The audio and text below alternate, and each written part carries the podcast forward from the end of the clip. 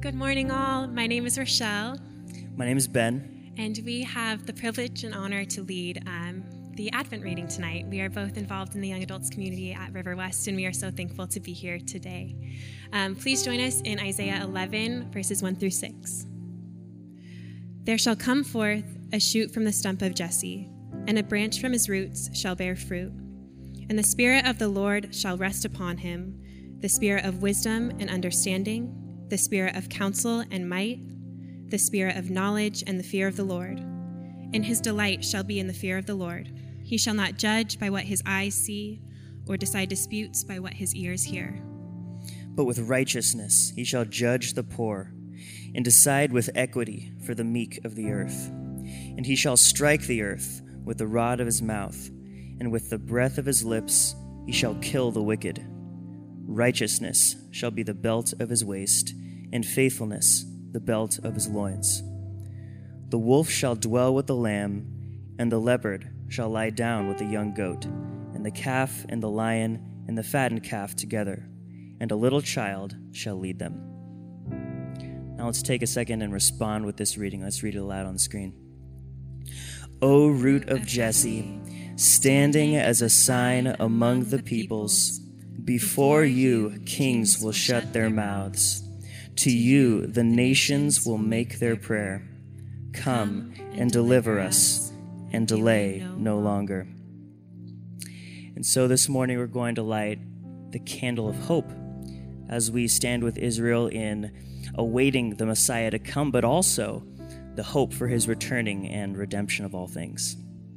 Uh, excited to open God's Word with you today. In fact, if you need a Bible, just go ahead and raise your hand. Somebody here somewhere will give you one of those. It feels like it's okay to say Merry Christmas. Is that okay with you? Merry Christmas? Okay. We're going to do it anyways. Uh, I love, I love this season. I love the movies, even the bad ones. I love the music.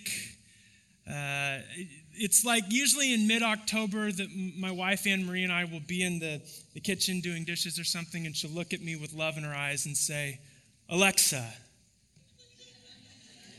play Christmas by Michael Bublé. And it's like, that's when Advent starts in our house. It's not like a Sunday in December. It's, it's a Wednesday in October.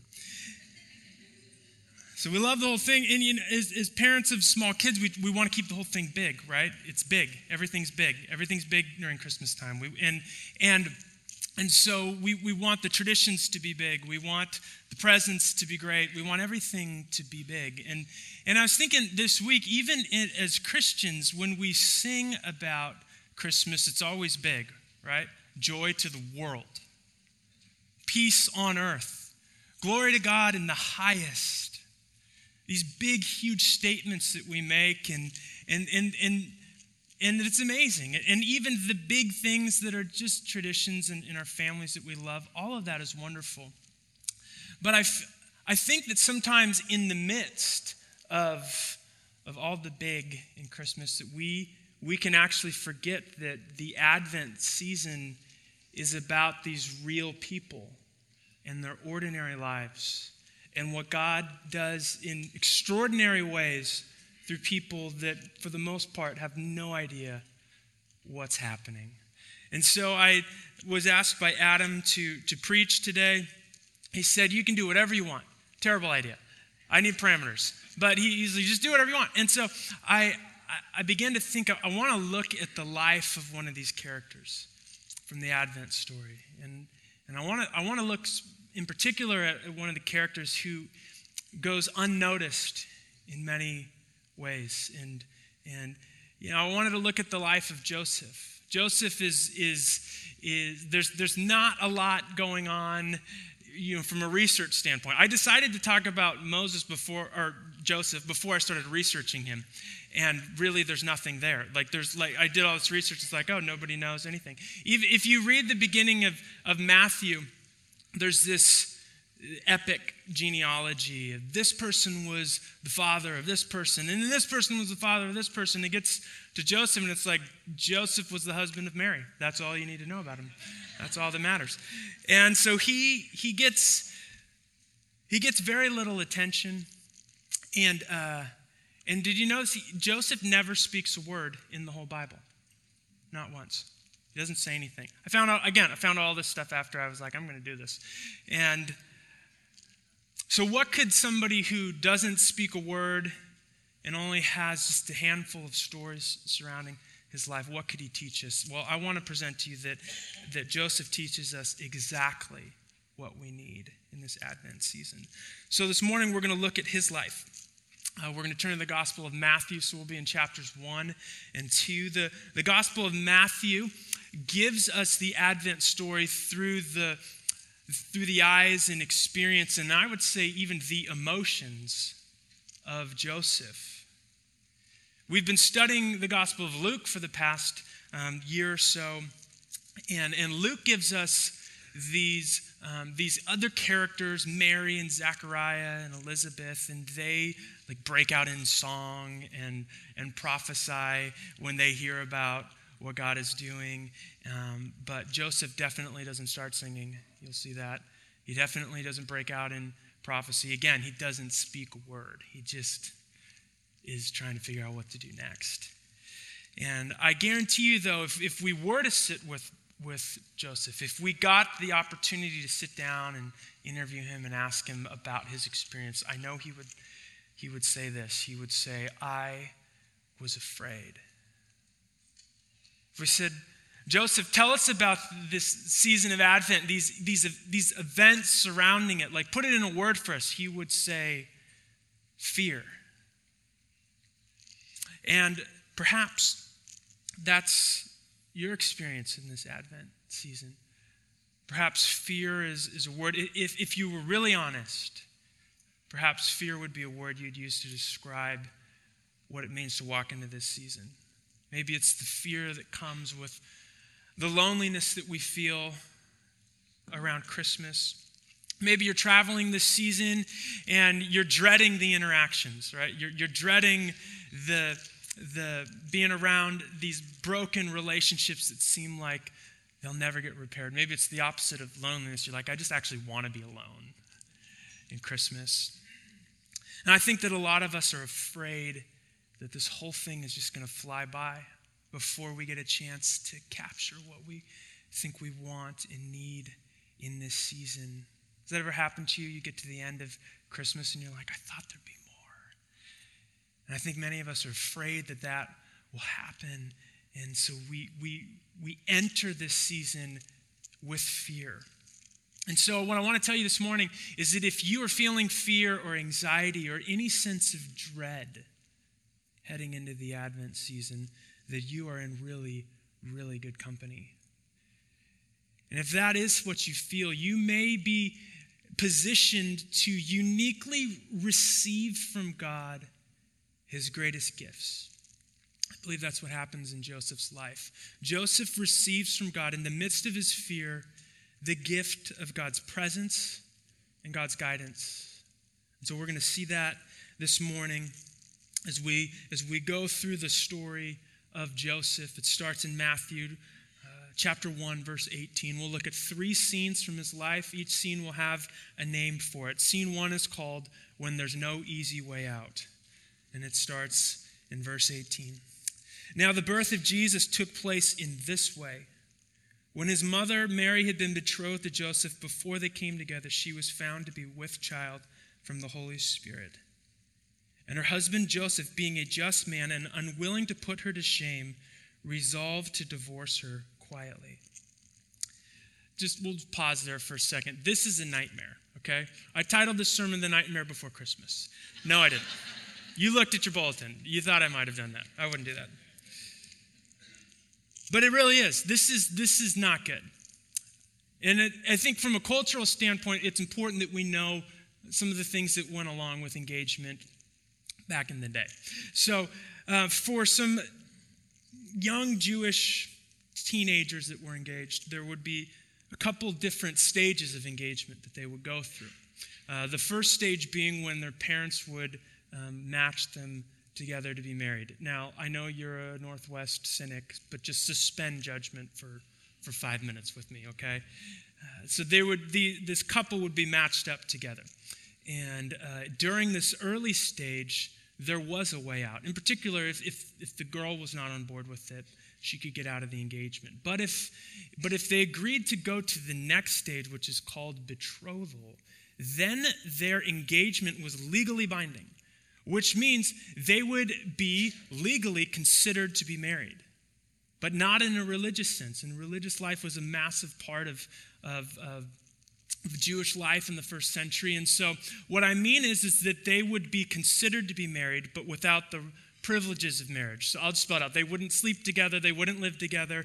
And this is a particularly bad time for someone to get pregnant. And so that is what happens in the story. And we don't get a ton of detail of how. It just says it was discovered that Mary was pregnant. We don't really know um, how that happened. But I, I think that we could use our imaginations with this interaction between the two of them when Joseph finds out. This is what I was thinking about this week, is what, what happens when Joseph finds out that Mary's pregnant? It's like she comes to him and she's like, I'm pregnant. And he's like, Uh, who's the father? Like, what, like, what are we doing here? Oh, it's God. Good. So it just like, it just gets, it just, no, but who says that? Like it, this is, this is the situation that, that he, he finds himself in. And I don't want to say that in any way to be negative about Mary's experience. If you read in the Gospel of Luke, I mean, it's a shock to her.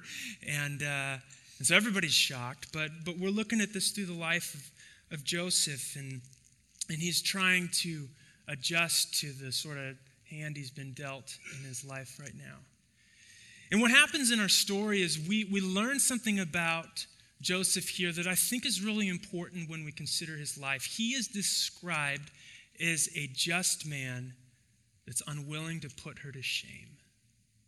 That's really important when we think about the character of this person. Joseph was a just man. What is that? What that means is that he desperately wants to do the right thing. He wants to do the honorable thing. And he's really in between a rock and a hard place here. What is the honorable thing?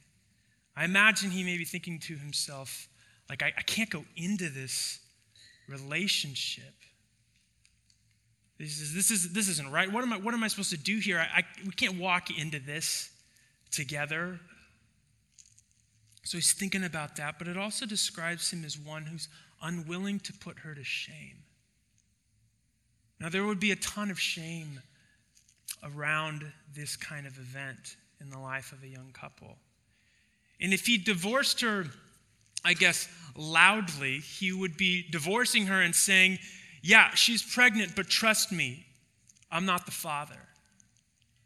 But instead, he chooses to divorce her quietly, and in doing that, he's willing to absorb some of the shame of the situation. He's willing to even have the sin that would be linked to this event uh, fall on, on his shoulders.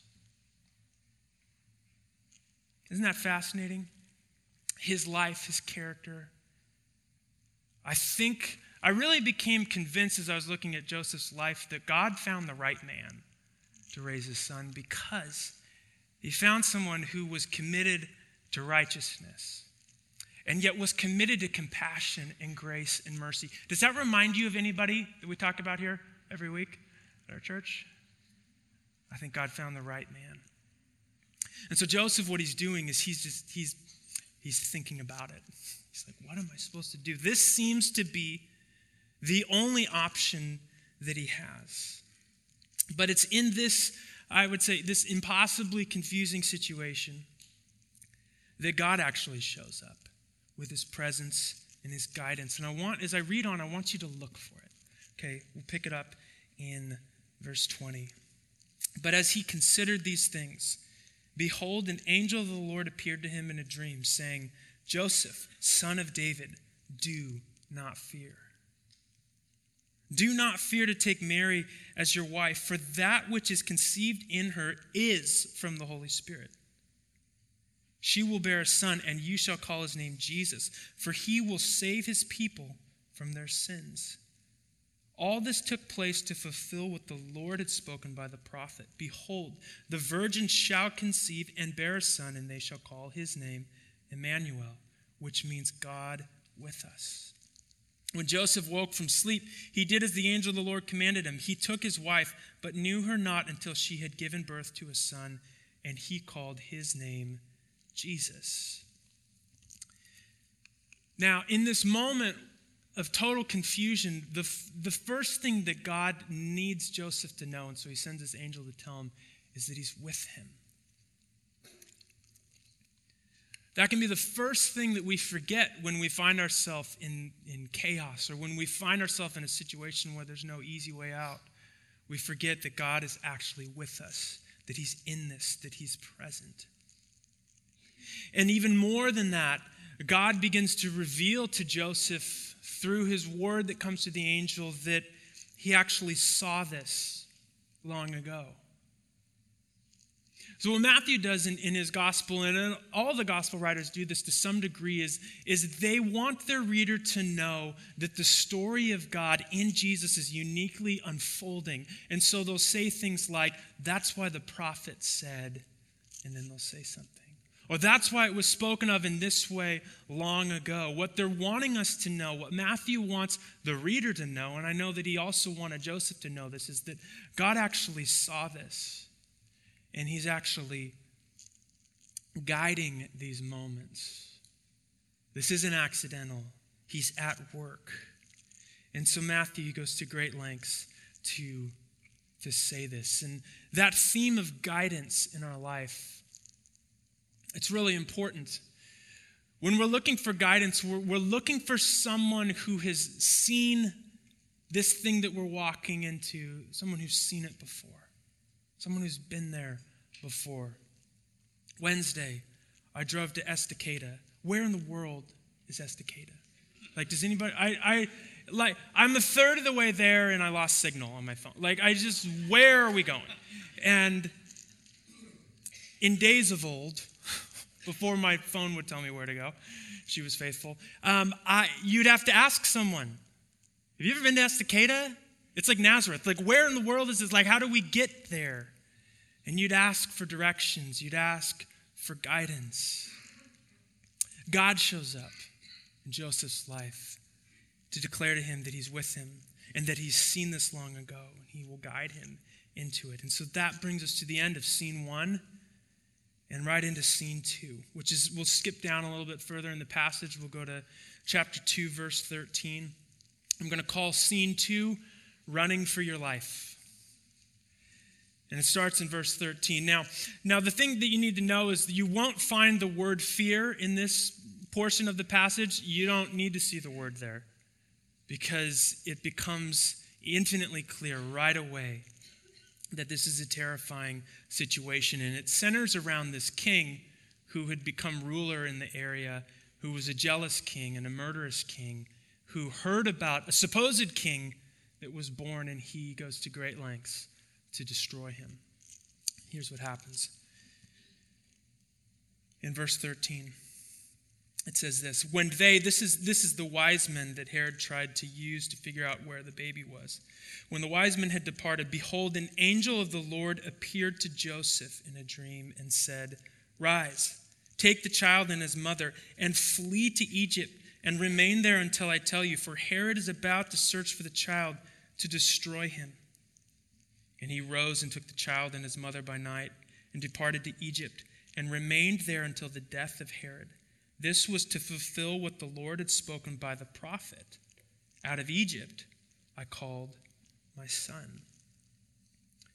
Again, we don't need the word fear because we have words like rise, flee, depart. We have the word destroy, which, which tells us what the intentions of this king actually are. And so Joseph is running for his life. And where is God when we're running for our lives? I've never, I've never run for my life, and I mean this in a literal sense. I've never run for my life, but my best friend did. And uh, a few years ago, my best friend, uh, he lives in our hometown, and there was a very unexpected fire that came into our town. There was no, like, Twitter announcement that this was happening. There was nothing on the news about it. It, it just came down the hills through just uh, really strong winds. And my, my best friend was awoken in the middle of the night. His neighbor was pounding on his door. He opens his door and he looks outside. And the way he described it to me, he says, I thought I was in a war zone. I was in my neighborhood. He said that the, the neighborhood's on fire. There's, there's trees that are on fire blowing down my street, and the neighbor's just yelling, you've got to get out of here. So this is the kind of scene where it's like you're not contemplating what am I supposed to do. You're grabbing your kids and you're running. And so he grabbed his, his family. They, they hopped in his truck, and he said we drove through the neighborhood out as fast as we could. That's, I think, in some ways close to the, this is, this is the kind of terror that Joseph is experiencing in the moment. Now, this doesn't really make it onto the Advent Christmas card, does it? But this is what's actually happening. They're, they're fleeing. They're running for their lives. They're refugees. I don't know how that image lands with you, but that's what Jesus was. Our Messiah, yes, who's come to bring peace on earth, yes, Savior of the earth, but his dad is running for their lives, trying to get them to safety.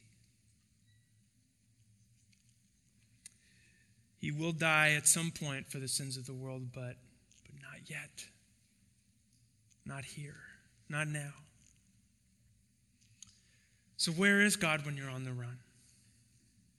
And the truth is, is that God shows up and he guides them to a safe place. Matthew tells us that God actually saw this long ago. Again, we we're, we're, we go into these, these crazy circumstances when we look at the life of Joseph, and then Matthew again says, God saw this. God knew about this long ago. And so he quotes from the prophet Hosea, from Hosea chapter eleven. Hosea in um, Hosea eleven one is, is saying the same thing that we read here in our passage, which is where our, this section ends. Out of Egypt I called my son. And so when Hosea says those words, Hosea is talking about Israel. When, when it says my son, he's talking about the people of Israel that God led out of Egypt. Now just think about this with me for a second. In the story of the Exodus, God's people are fleeing from a ruler, Pharaoh, who is trying to kill the sons of Israel. And now, in, in our story, another king is trying to kill the Son of God. But rather than fleeing out of Egypt, they're fleeing to Egypt. I imagine that, I mean, and Joseph knows the story of Israel, and, he, and I imagine he's thinking to himself, this is how bad it gets? I'm going, we're going, like the theme of, the, one of the major themes of the Old Testament is get out of Egypt, and God's son has to go back to Egypt, which must have felt like a massive detour in the plan of salvation, but not for God, because he was present with them, and what he tells them and what Matthew wants us to know in this story is that God saw this. Even in, even in the chaos, God's guiding and he's leading. He's providing a way. And that is our Advent story. N T Wright said this about this passage. He says, before the Prince of Peace has learned to walk and talk, he was a homeless refugee with a price on his head. No point in arriving in comfort when the world is in misery. No point in having an easy life when the world suffers violence and injustice. If he is to be Emmanuel, God with us, he must be where the pain is. And so this second scene, it simply ends with this, with with with Matthew reminding us that this, this terrible situation, even in the midst of that, God's present. And he's leading and he's guiding. We don't sure, we're not sure how long they're in Egypt, but it appears that they're there for at least a while. And that brings us to scene three, which we'll call coming home. Now this is verses nineteen to twenty-three. I want to keep reading with you. But when Herod died, behold, an angel of the Lord appeared in a dream to Joseph in Egypt, saying, "Rise, take the child and his mother, and go to the land of Israel, for those who sought the child's life are dead." And he rose and took the child and his mother and went to the land of Israel. But when he heard that Archelaus was reigning over Judea in place of his father Herod, he was, what's it say? Afraid to go there. And being warned in a dream, he withdrew to the district of Galilee, and he went and lived in a city called Nazareth, so that what was spoken by the prophets might be fulfilled, that he would be called a Nazarene. So what happens is, is Herod, this king, dies, and the angel of the Lord appears in Joseph's life in a dream, and he tells him it's time to go home. And going home at first probably feels celebratory, like this, finally, things are getting better. But very quickly, it becomes more complicated because where actually is home for this family? Perhaps it would be Bethlehem, where Jesus is born. Joseph, we're told, is, is from the line of David, and, and Bethlehem would seem to be the place maybe to go back to. Or perhaps they would they would... go to Jerusalem. This is where the king would reign. This is the holy city. This is where, of course, this would be where they go, but as it turns out, in the region of Judea, which is where Bethlehem and Jerusalem are, there was a ruler named Archelaus, and apparently he's just as bad, maybe even worse than his dad. And so fear creeps in again.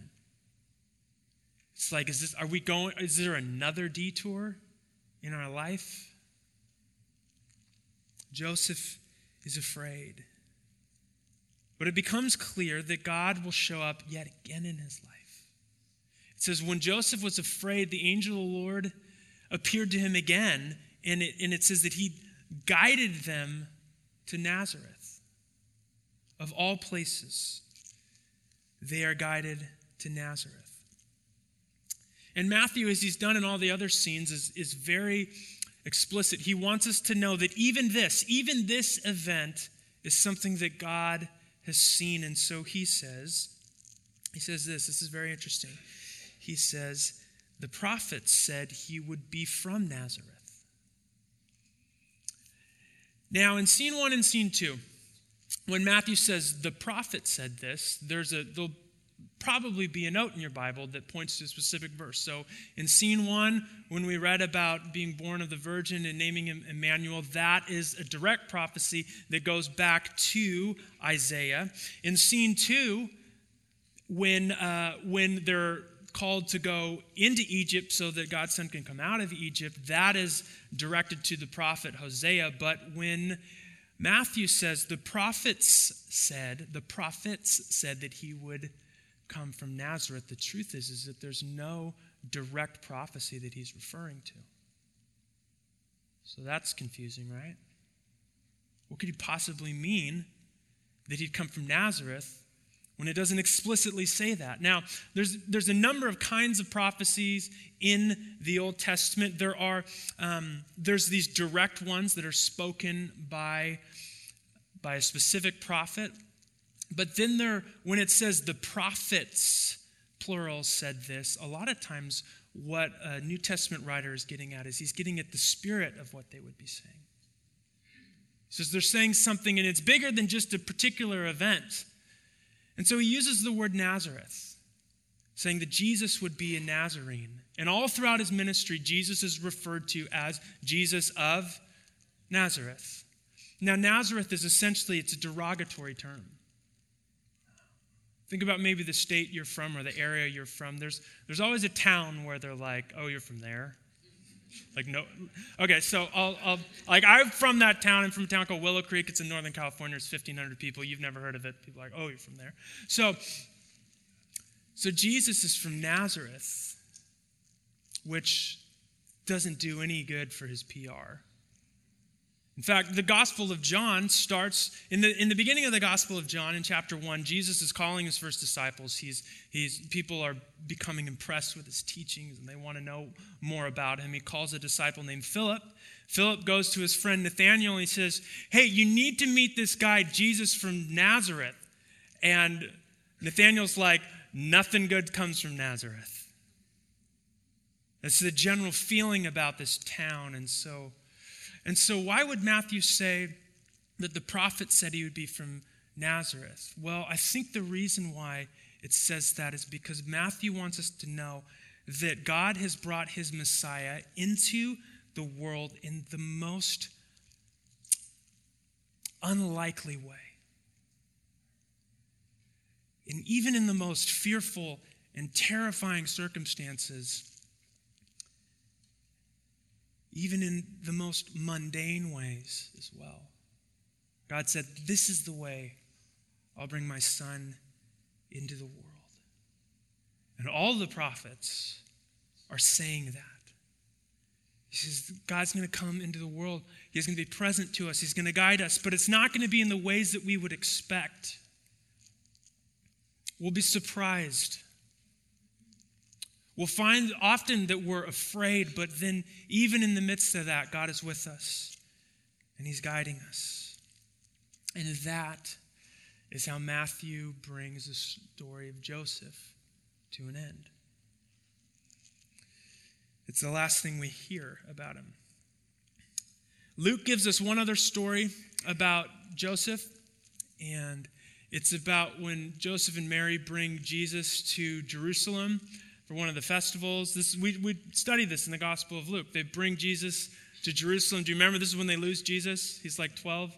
It's like they're they're leaving. It says all this in the in the Bible. They're leaving, and, and like Mary's like, did you get him? He's like, no, you said you got him. And then there's the marital fight, and the, Jesus is lost and and and for days. He's he's in Jerusalem, and they, they come back and they find him, and and Joseph doesn't say anything. Mary speaks for him. That's a theme throughout his life. And and Mary says to Jesus, we were terrified. We were afraid. How could you do this? And I share that with you just in case you thought I was making up this idea that every instance of Joseph's life is full of fear. But that's all we get. All we get is Joseph in these, these circumstances where he's overwhelmed, where he's confused, where it's chaotic, where he's terrified. And God says, I'm I'm with you in this. And in mysterious ways, I'm even leading and guiding your life. I saw this long ago. So somewhere in between, when Jesus is about twelve and, and thirty, Joseph dies. And we don't get anything else from him other than just this, this life that he lived. And we and we see his character, we see his commitment to follow God. But I think that there's two things that, that Joseph teaches us that are so important for us in this Advent season. I want to just leave you with these this morning. The first is this: Advent is about the presence of God in the midst of our fear. It's not the absence of fear, though we wish it was. And it's not always the removal of fear, but it's God's personal presence to us in the midst of that fear. Are you walking into something fearful this season? God is with you. Look for him. And the second thing is this: Advent is about how God guides us into the unknown. Maybe unknown is the word that you would describe your life right now. There's maybe you feel like you're in an unexpected detour, like Egypt was for, for this family. Like, how did how did we end up here? What's going on right now? But what if, and I just want to suggest that what if God has you exactly where he wants you? Because what Joseph teaches us is that nothing in our life is ever wasted. Because of the power of God, because of the goodness of God, Because of what he is able to do, nothing gets wasted. None of the pain, none of the fear, none of the anxiety. God says to us, I will meet you there and I'll guide you through it. And I love that. God's presence, God's guidance. I think it's a really important theme for us. Matthew thought it was so important that that was the theme he gave us when he started his gospel. And wouldn't you know, it's the last thing he says to us at the end. In what's referred to as the Great Commission in Matthew twenty-eight, Jesus is giving final instructions to his disciples before he ascends to heaven. And, and just listen to these words he says. He says, go therefore and make disciples of all nations, baptizing them in the name of the Father and of the Son and of the Holy Spirit, that, the Holy Spirit, teaching them to observe all that I have commanded you. And behold, I am with you always to the end of the age. Matthew believes that this is the thing that we need to know when we step into Advent, that God is with us, guiding us, and apparently it's something we need to know for every season. Amen? Let's pray. Father, thank you so much for your word. Thank you so much that we can hear your voice in this way. You're speaking to us by your word. You're revealing to us your son, Jesus, Emmanuel, your personal presence on earth, the Son of God. So we thank you for your presence, Lord, but we also thank you that when we look to Jesus, when we look to Jesus for salvation, when we look to Jesus for direction on how to live, when we look to Jesus for hope, we find it in him. We find that you really are guiding us. And so this morning, we want to pause and and, and give thanks, Lord. Many of us in, in fearful situations, the unknown, keep our eyes on Jesus, Lord. Help us to trust him. Help us to look to him. And it's in his name we pray. Amen.